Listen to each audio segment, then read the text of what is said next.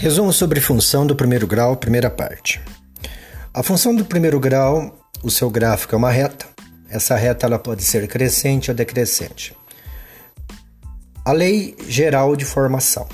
y igual a vezes x mais b, onde y e x são as incógnitas, a e b são as constantes, ou seja, a e b são números. Se o A que acompanha o X na lei específica for positivo, a reta é crescente.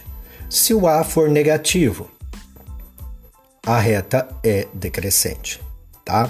Então, analisando isso, nós temos o que? Crescimento e decrescimento de uma função do primeiro grau associada diretamente a uma equação do primeiro grau representada no plano cartesiano. Eixo horizontal x, eixo vertical y. Crescimento, decrescimento,